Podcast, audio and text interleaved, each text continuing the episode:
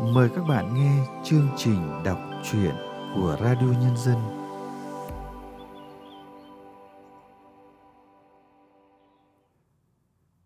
Các bạn thân mến, trong chương trình đọc truyện hôm nay, Radio Nhân dân xin gửi tới các bạn truyện ngắn Kiếp người của nhà văn Y Ban. Mời các bạn thưởng thức qua sự thể hiện của Ánh Nguyệt.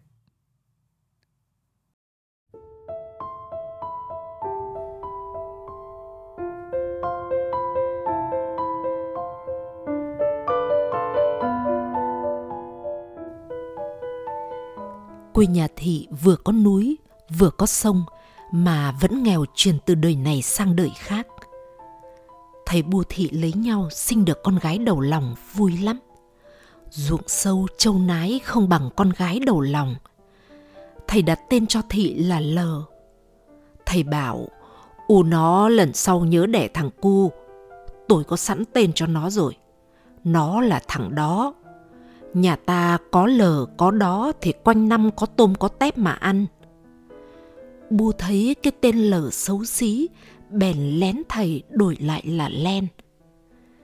Ba năm sau thì hai thằng cu nữa ra đời chứ không phải chỉ là thằng đó. Rồi thì thầy bu cai đẻ để chăm chú vào đồng ruộng lấy cái ăn cho các con. Chiến tranh vào kỳ cuối ác liệt, lệnh tổng động viên – Thầy khi đó đã 35 tuổi cũng có lệnh nhập ngũ. Ngày thầy lên đường, Bu lại có chữa. Thầy bảo đặt tên con là Nhớ. Tôi nhớ thương chúng nó lắm. Thầy đi bộ đội được vài tháng thì giải phóng. Cũng là lúc Bu sinh thêm thằng Nhớ.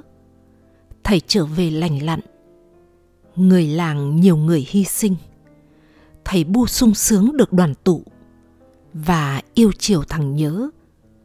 Thầy Bu bảo nó như vận may của thầy, nó che hòn tên mũi đạn để không lao vào thầy. Ba chị em, Len, đó, nồi đã lớn, buổi đi học, buổi đi làm đồng.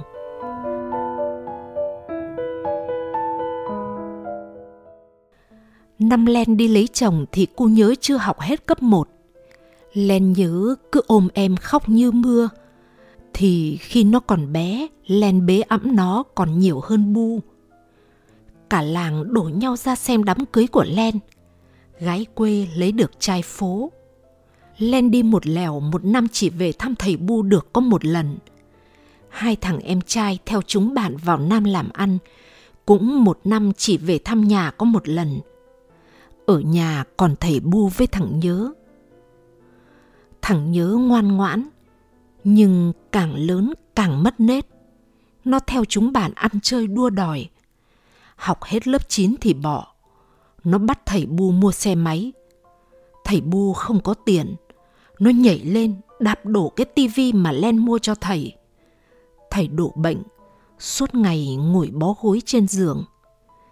Cực chẳng đã, thầy Bu phải xẻo bán một mảnh vườn mua cho nó con Dream có con xe nó nhông nhông đèo gái đi chơi. Rồi nó sinh tật cờ bạc lô đề, nay gắn xe, mai gắn xe. Bù lo chuộc xe cho nó mất thêm một mảnh vườn nữa. Rồi cũng có đứa chịu lấy nó, tưởng thay tính đổi nết. Nhưng chó đèn giữ mực. Thầy Bu phải nuôi thêm cả vợ con của nó Bu còn sức khỏe vẫn mê mải trên cánh đồng, thóc thừa ăn. Ba chị em len, đó, nổi, bàn nhau, góp tiền mở cho con vợ thẳng nhớ cửa hàng gội đầu, cho cả nó tiền đi học. Cửa hàng mở ra có khách, cứ túc tắc mà làm cũng đủ ăn. Thằng nhớ lại cá độ bóng đá, gắn nốt cả cửa hàng. Thằng Nồi chán sống ở đất khách quê người quay về quê lấy vợ. Thằng Nồi học được nghề làm cửa nhôm kính. Nó có tay nghề khá được ông chủ cửa hàng gả con gái. Thầy Bu chia đất cho các con. Cũng chẳng còn là bao. Thằng đó, thằng Nồi mỗi đứa 50 mét vuông. Thằng Nhớ ở với thầy Bu được 80 mét vuông. Và Len, con gái được 20 mét vuông. Len nhận phần của mình rồi biếu lại thầy Bu. Chia đất xong thì lại có chuyện. Thằng đó giận thầy Bu coi nó không bằng con út. Lý của nó, nó là con trưởng thì phải được phần đất nhiều vì còn thờ cúng thầy Bu sau này. Với lại kể chi ly ra thì thằng nhớ đã sơi tái 100 mét vuông đất rồi. Thầy ốm thằng đó cũng không về thăm. Cũng không gửi tiền về biếu thầy. Len nói chuyện với thằng nổi. Chị ở xa, cậy cậu với mợ ở nhà trông Nam Bu, không trông nhờ vào vợ chồng thằng nhớ được đâu. Từ giày có việc gì cậu mợ cứ gọi điện cho chị, rồi chị em ta giải quyết. Thêm cái thằng nhớ vào là rách chuyện ngay. Còn thằng đó nó hầm nặng rồi. Mợ mi vợ nồi kể lể. Bù thương nhớ anh đó lắm. Bù chỉ mong anh về thăm. Bù còn bảo với mấy bà hàng xóm. Thằng đó đi nước ngoài. Nó làm ăn tốt lắm. Nó gửi về cho tôi ối tiền ra đấy. Kệ bu em à. Len dặn em dâu. Em cũng đừng nói chuyện nhà mình làm gì. Thiên hạ hay đàm tiếu rồi khổ bu. Bây giờ bu toàn phải nuôi cả vợ chồng nhớ. Còn vợ nó lười, chỉ thích ăn trắng mặc trơn. Nhìn chúng nó ngứa mắt lắm. Hay là cậu mợ mời bu sang ở nhà cậu mợ? Đời nào bọn kia nó chịu. Nó bắt bu làm con tin để chị với anh đó gửi tiền về mà. Bây giờ anh đó không gửi gì nữa rồi. Anh ấy biết có gửi về bao nhiêu thì bu cũng cho thằng kia hết thôi. Có mỗi cô con gái gả chồng xa, len thương bu lắm, thường giấu chồng gửi tiền về cho bu. Mà cũng được mấy đồng đâu cơ chứ. Ở quê thì gọi là nhiều chứ trên phố cũng chỉ là có đồng ra đồng vào.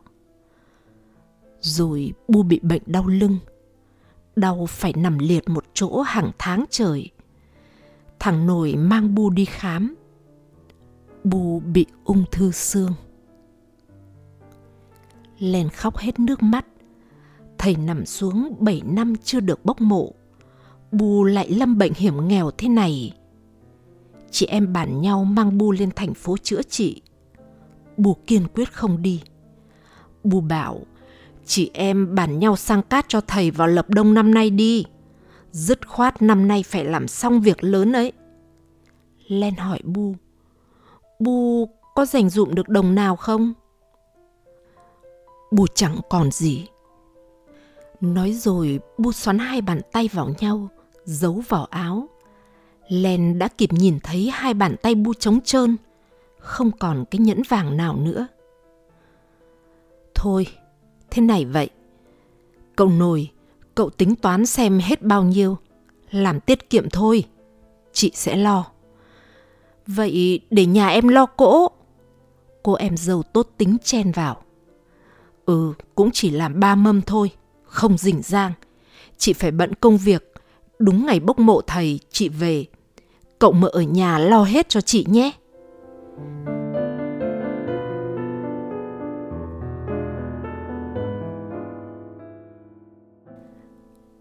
Ngày bốc mộ thầy, Len với chồng cùng về. Chồng xăm sắn thỏ tay vào đủ việc. Dự kiến có ba mâm cỗ nhưng bu không chịu. Bu tính ra những chín mâm. Tất cả con cháu phải đeo khăn tang. Chồng Len dứt khoát không chịu đeo. Hàng xóm xì sầm Len bỏ ngoài tai luôn. Thị biết tính chồng ngang như cua. Thằng Nồi tìm vào tận trong núi để đặt đá xanh xây mộ cho thầy.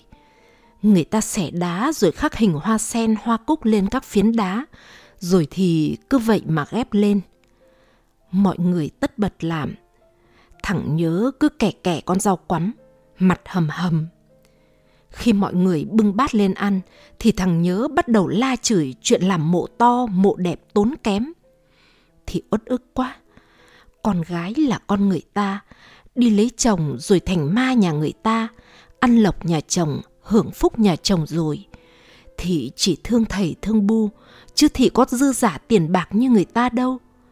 Phận làm công ăn lương, thị đã học xong tại trước đại học, nên được cất nhắc lên quản đốc phân xưởng. Chồng cũng đã có công việc rồi, kinh tế gia đình tạm ổn thôi. Bu đến bên cạnh thị Con đừng chấp với nó, coi như nó nói ai đấy, chứ không phải nói con. Khi còn sống, thầy thương con nhất. Bốc mộ thầy xong, bệnh của Bu nặng hơn. Cái cục U lan lên phổi khiến U không thở được. Bu đã chuyển sang nhà cậu nổi.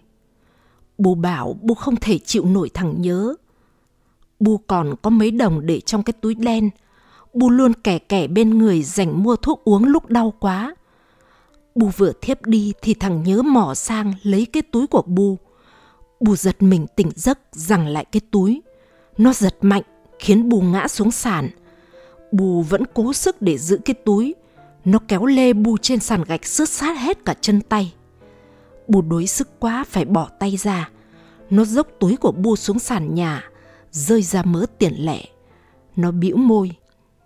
Còn gái thành đạt của bà chỉ cho bà có thế thôi sao? Thế mà cứ giữ khư khư. Thôi, bà sang nhà thằng Nồi mà ở đi. Bà sang nhà thằng Nồi mà ở hay gọi con gái yêu của bà. Con Len ấy, nó mang bà lên phố nó nuôi.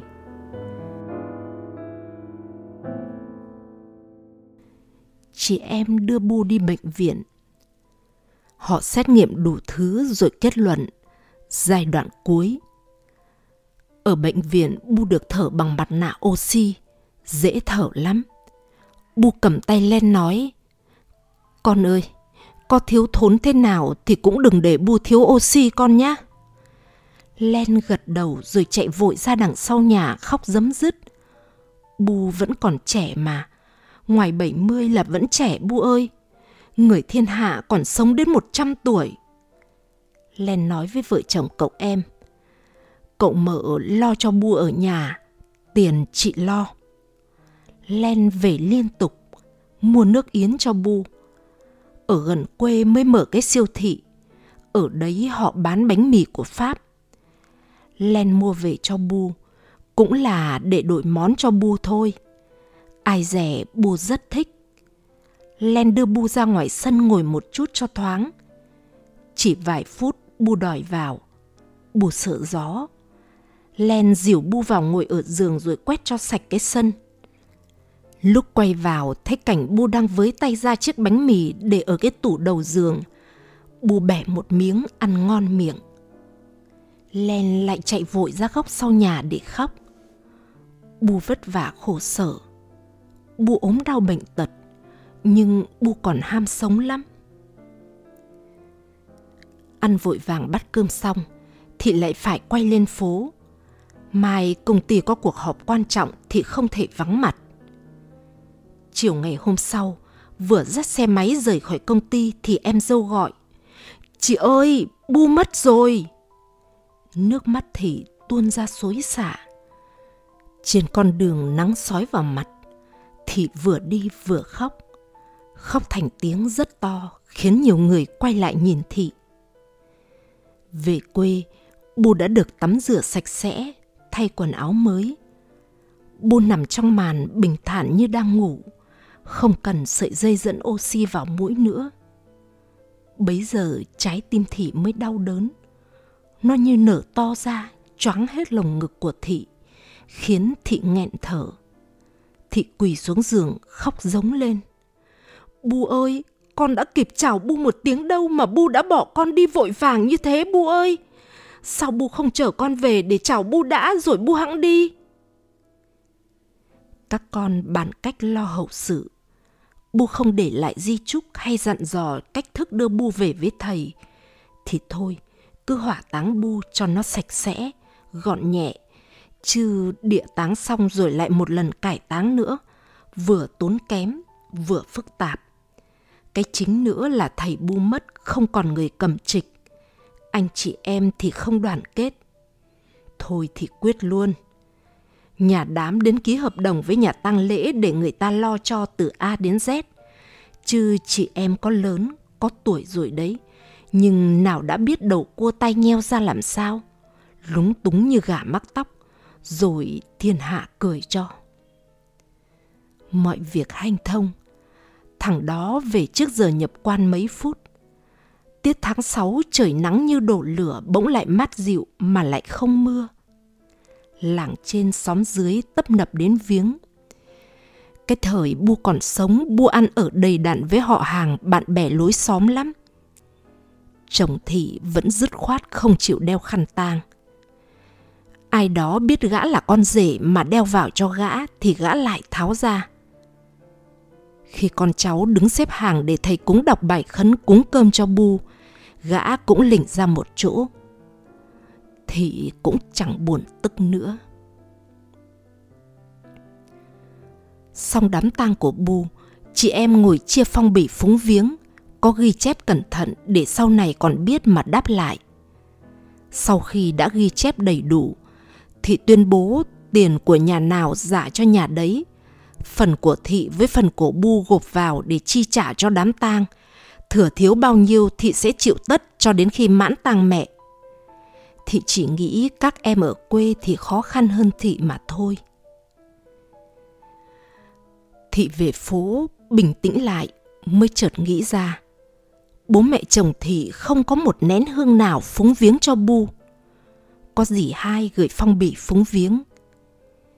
Nghĩ cũng hơi tủi thân. Rồi thị lại tự an ủi. Bố mẹ chồng cũng già rồi, lầm cẩm rồi. Nỗi đau mất mẹ chưa ngoai thì thằng nhớ bồi thêm cho thị thêm một cú.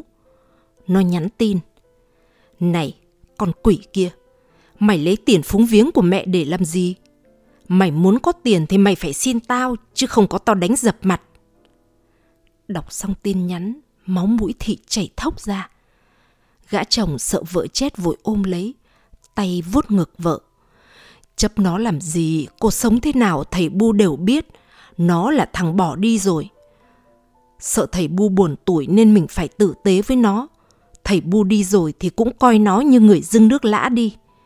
Cô không nghe các cụ có câu anh em trong nhà oan ra họp mặt đấy thôi máu chảy ra được cái đầu nhẹ đi thì mới bật khóc thì bỗng thương cái thân thì ước gì thị thật giàu có hoặc thật nghèo. Giàu thì thị sẽ có tiền để cho tất cả anh em họ hàng những ai có nhu cầu. Hoặc là nghèo khó thì chẳng có gì trong tay khỏi phải ai xăm soi. Nhớ trước đây hai lần bu gọi điện cho thị. Len ơi, bù nói với con chuyện này, nếu không được thì thôi, còn đừng giận bu. Cái nhà của thằng nhớ nó gắn bạc rồi con ạ. À. Là họ đang cho ở nhờ đấy thôi. Còn cho em nó tiền để nó chuộc lại. Thì nóng bừng từ đầu đến chân. Bù nghĩ mình giàu đến thế ư? Cái nhà vợ chồng Thị đang ở là do nhà của bố mẹ chồng bị giải tỏa để làm đường – ngay người ta mách cho, bèn tách hộ khẩu ra làm thành hai gia đình. Đến khi đền bù, người ta đền bù cho hai căn hộ chung cư. Nhà thị không muốn ở chung cư gần bố mẹ chồng, hay là mượn cớ để chim sổ lông. Bèn bán nhà chung cư lấy tiền. Tiền ít không mua được nhà ở phố trung tâm, phải ra tiết ngoại vi mới mua được mảnh đất 50 mét vuông, xây lên cái nhà ba tầng trong nhà to thì cứ tưởng là nhà giàu. Ngoài cái nhà để ở, bán hết đồ đạc trong nhà cũng chẳng được trăm triệu. Thị bình tĩnh nói với Bu. Bu ơi, con không giàu đâu Bu ạ. À. Cái nhà là của nhà chồng con cho. Hai vợ chồng chúng con lương chỉ đủ ăn rẻ hà tiện. Còn để dành để dụm, thì thoảng biếu bù thôi ạ. À. Con không có nhiều tiền đâu. Nói thế nghĩ Bu đã hiểu. Nào ngờ cách vài tháng sau, Bu lại gọi điện cho Thị. Len ơi, con đừng giận Bu. Người ta sắp đến xiết nhà của em nó rồi. còn cho em tiền để em nó chuộc lại nhà. Nay thì Thị không thể bình tĩnh được nữa. Thị gào lên. Con đã nói với Bu rồi, con không có tiền. Mà con nói thật nhé, nếu con giàu, con giàu thật thì con cũng cho đồng tiền con làm ra bằng sức lao động của con vào chạy trẻ mồ côi, chạy tâm thần, chứ không đời nào con cho cái đứa cờ bạc đâu. Mà có phải con không giúp nó đâu. Nó vay con đồng lớn đồng bé rồi có trả con đâu. con còn xin việc tử tế cho nó. Thu nhập cao như thế, ở quê sống sung túc là đẳng khác. Rồi nó đâm thủng tháo đáy, nó bỏ. Còn xấu hổ với người ta. Bu cứ lặng ngắt nghe, không nói câu nào. Nghĩ lại thương Bu quá. Thị vừa khóc vừa hờ. Bu ơi, con nhớ Bu quá.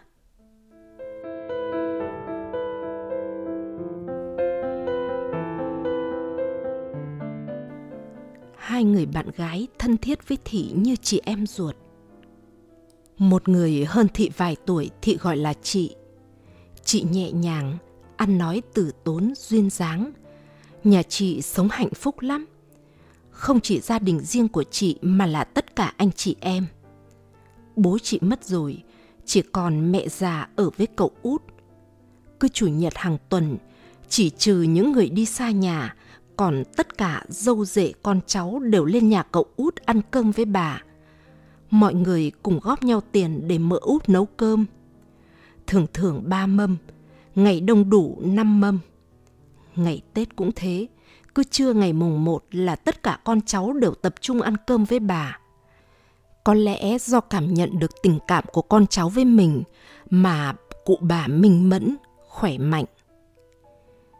Thị cứ tấm tắc khen gia đình nhà chị, lúc nào cũng quây quần bên nhau dạng người chị bảo, cũng có một nguyên tắc đấy, là chỉ ăn thôi chứ không uống. Là uống rượu, uống bia, lèn biết không? Mấy năm trước nhà mình khổ lắm, bỗng dưng có anh thứ hai sinh tật uống rượu, mà chỉ về nhà mới uống. Đến cơ quan thì lạnh như đất. Uống rồi đánh chửi vợ con. Tất cả anh chị em khuyên thế nào cũng không nghe. Thằng con trai anh ấy học hành giỏi giang lắm. Từ ngày bố nát rượu nó buông việc học hành, rồi bỏ nhà đi vào Nam làm công nhân. Anh mình càng chán đời, càng uống đẫy, rồi đánh vợ. Công an phường bắt lên đồn dọa cho, sợ được hai hôm, rồi lại uống tiếp. Tệ đến mức còn mắng cả mợ mình nữa. Gia đình mình họp vào, anh cả nói nếu anh hai không bỏ rượu thì cả gia đình sẽ tử mặt, không cho lên nhà mợ, không cho ngồi ăn cùng. Rồi đổ bệnh ra, bệnh nặng lắm. Vào viện mỗi ngày nguyên tiền thuốc gần 5 triệu. Cả nhà mình bảo, kệ cho nó chết đi. Nhưng thương anh không kệ được. Mọi người góp tiền cho anh ấy chữa bệnh. Anh ấy khỏi rồi, khi ra viện, anh ấy đến gặp mợ mình và các anh chị em.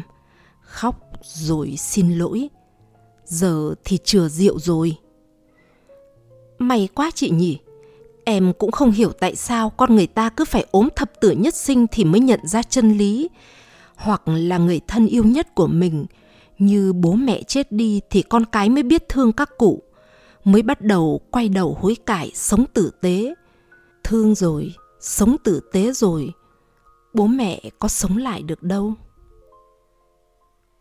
Nhiều người không giải quyết nổi các khúc mắc trong gia đình thì lại quay ra tin là con cái là con nợ của mình kiếp trước, kiếp này đến đòi nợ.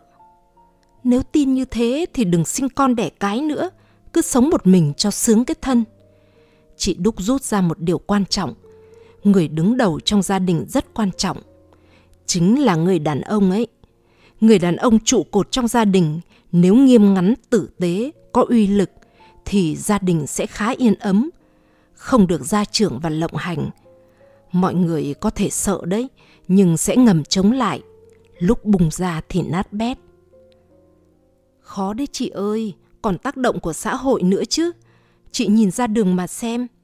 Em không biết những người đàn ông kiếm được nhiều tiền không, có để cho vợ con được no đủ hay không nhưng nội cái việc cứ chiều đến các quán bia hơi, quán nhậu giặt đàn ông đang trong độ tuổi lao động, trong độ tuổi chăm sóc con cái. Họ cứ ngồi rô rô cho đến tối đêm mới về. Thì thế, may quá anh xã nhà mình không uống rượu. Khi vui anh ấy cũng uống được phết và mỗi năm chỉ ba bốn lần vui. Anh xã thích thể thao. Chồng em ham uống rượu nên em tưởng lắm – không rượu thì hiền như củ khoai. Rượu vào thì coi rời bằng vung. ăn nói lếu láo. Em kể cho chị nghe một chuyện. Tuần trước đến nhà ông bà nội, nhà cửa bẩn quá, gã sắn tay áo lên dọn dẹp. Mẹ chồng em có tính đồng nát, cái gì cũng tiếc, không muốn vứt đi, lại còn hay tha lôi những thứ người ta vứt ở đường. Len kể cho người chị thân chuyện của nhà chồng, say xưa. Căn hộ của bố mẹ chồng em đang ở 70 mét vuông hai phòng ngủ. Bố chồng em bị u sơ tiền liệt tuyến nó chèn, nên lúc nào cũng như buồn tiểu, nên cụ phải để bô gần đấy. Đi rồi cụ quên đổ luôn, thì mẹ chồng em mua luôn cho năm cái cụ dùng dần. Đầy thì đổ cả thể. Mình nói thật với Len nhé. Các cụ thế là có vấn đề rồi đấy. Không cười được nữa đâu. Hai vợ chồng Len không tính thuê người trông các cụ. Hoặc đưa các cụ vào trại dưỡng lão cũng được. Vâng, chúng em cũng đang đau đầu về việc này mà vẫn chưa tìm ra lối thoát. Em cũng bảo nên thuê người trông nom các cụ, nhưng mẹ chồng em không chịu. Cụ bảo thuê người phức tạp lắm. Đàn ông thì không ai làm giúp việc, mà đàn bà thì cụ bà lại lo cụ ông. Cụ bà lẩm cẩm nặng rồi, len về nói chuyện với chồng đi, không có giống mẹ chồng chị B là mệt lắm đấy. Mấy năm trước mẹ chồng chị B bị bệnh lú mà con cái không phát hiện ra. Bà vẫn tự chăm sóc mình, sạch sẽ, tinh tươm. Con cái đi làm bà giữ chìa khóa, còn lau dọn nhà cửa. Rồi một ngày bà đi mất. Cả nhà tá hỏa đi tìm. Báo cả công an mà vẫn không tìm thấy tung tích của bà. Đến bây giờ vẫn không biết bà ở đâu. Câu chuyện về gia đình là câu chuyện liên hồi kỳ trận, không bao giờ dứt ra được.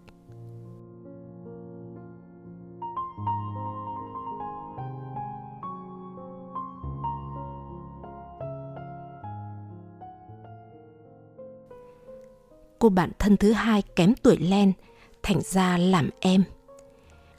Em mờ, kể ra còn khổ hơn cả thị.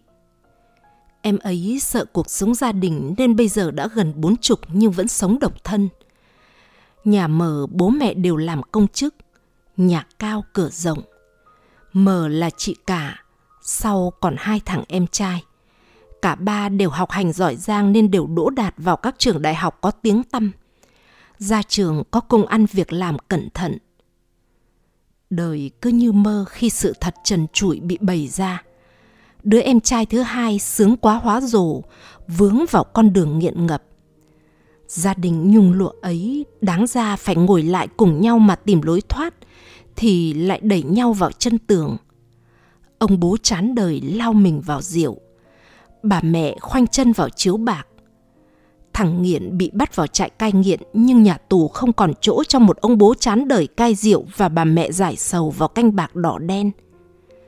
Còn lại hai đứa con ngoan chìm đắm trong đau khổ. Mở thuê nhà ra ở riêng và cắt đứt mọi liên lạc với gia đình để không còn thi thoảng bị bố xin tiền uống rượu, mẹ xin tiền gá bạc. Nhà còn lại em út, ngoan ngoãn một mực ở lại để sưởi ấm cho ngôi nhà, nấu những bữa cơm rồi để nguội tanh nguội ngắt không có người ăn. Một mình trái tim của cậu út không thể hâm nóng lại được cả một ngôi nhà đã lạnh băng. Một ngày, cậu út không thể chống chọi lại được sự cô đơn. Cậu đã treo cổ lên chiếc quạt trần giữa nhà sau khi đã dọn một mâm cơm tươm tất cho bố mẹ. Bà mẹ hôm ấy hết tiền nên phải về sớm. Mở cửa bước vào nhà thì nhìn thấy hình ảnh đau thương nhất trong đời. Bà không kêu nổi một tiếng, cứ đứng ôm đôi chân lạnh ngắt của con trai. Muộn hơn chừng nửa tiếng, ông bố thất thểu về. Trong sự mơ màng của rượu, ông nhìn thấy hình ảnh Chúa đang bị đóng đinh câu rút và Đức Mẹ Maria đang nâng đôi chân của Chúa.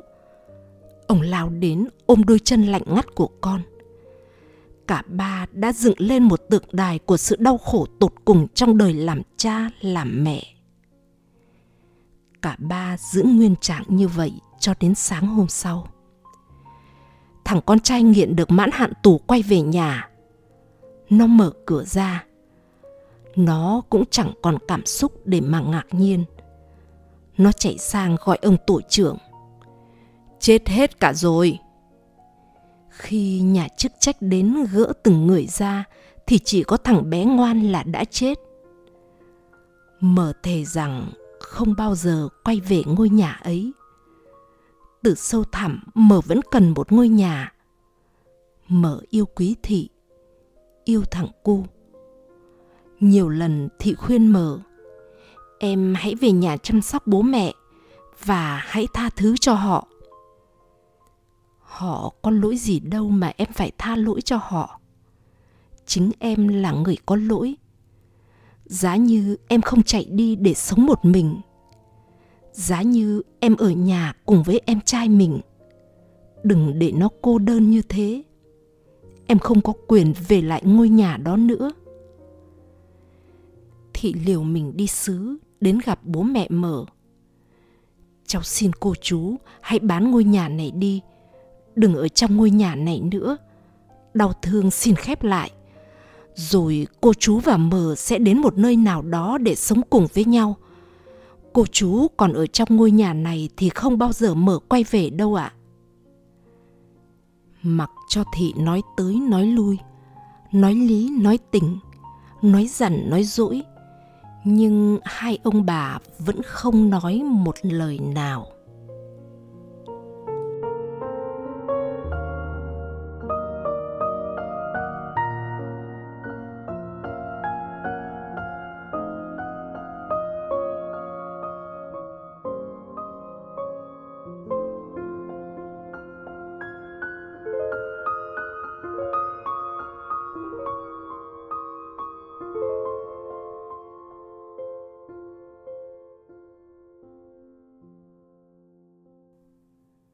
Các bạn vừa nghe xong truyện ngắn Kiếp người của nhà văn Iban qua sự thể hiện của Ánh Nguyệt. Sau đây, chúng tôi mời các bạn nghe nhận xét của nhà văn Phong Điệp về tác phẩm này. Một cảm giác chua xót tái tê, choán ngợp tâm trí tôi sau khi đọc truyện ngắn Kiếp người của nhà văn Iban. Những trầm luân khổ ải của nhiều số phận con người đã được nhà văn phác họa lên trang giấy với lối kể chuyện nhẩn nha, thủng thẳng, nhà văn đã dẫn người đọc bước vào mớ bòng bong của gia đình con lờ thằng đó. Sau vì không muốn con phải mang cái tên xấu xí, nên cha mẹ đã đổi tên lờ thành cái len. Tên thì có thể đổi, nhưng những mâu thuẫn căng thẳng rằng dai trong gia đình len thì kéo dài hết năm này sang tháng khác. Những dạn nứt giữa cha mẹ với con cái, giữa anh chị em với nhau, ngày một khắc sâu hơn. Vậy nên, dù mang tiếng người một nhà mà họ giống như những hạt gạo vãi trên mặt đất, ẩm mục theo thời gian, mang nhiều ẩn ức, khó có thể bày tỏ. Xung khắc phát sinh từ nhiều nguyên cớ và ngày càng khó để có thể hàn gắn. Những nỗ lực của người mẹ không thể kéo các con lại gần nhau, sống có trách nhiệm với nhau. Chi tiết người con phát hiện bàn tay người mẹ giấu vào áo, ngón tay trống trơn, không còn cái nhẫn vàng nào nữa, khiến tôi ứa nước mắt. Bởi phải bĩ cực lắm, đau đớn lắm, người mẹ mới quyết định bán đi kỷ vật thiêng liêng nhất của đời mình. Kiếp người của nhà văn y ban không chỉ khoanh trong bối cảnh của gia đình len mà tiếp tục mở ra những cảnh đời khác từ những người bạn của len. Vậy nên hành trình của kiếp người lại bước vào một ngôi nhà mới với lạnh vắng hơi người, lạnh vắng tình yêu thương. Ở đó con người con trai út vì không thể chống chọi lại được sự cô đơn đã treo cổ lên chiếc quạt trần giữa nhà sau khi đã dọn một mâm cơm tươm tất cho bố mẹ dù tác giả vô cùng tiết chế, nhưng độc giả vẫn cảm nhận được nỗi đau, sự chua xót của người viết, buông giữa những câu chữ. Để rồi cứ day dứt mãi về hai chữ kiếp người, và rất có thể sẽ tự thức tỉnh chính bản thân mình. Chương trình đọc truyện của radio nhân dân hôm nay xin được tạm dừng tại đây. Hẹn gặp lại các bạn vào chương trình sau. Thân ái chào tạm biệt các bạn.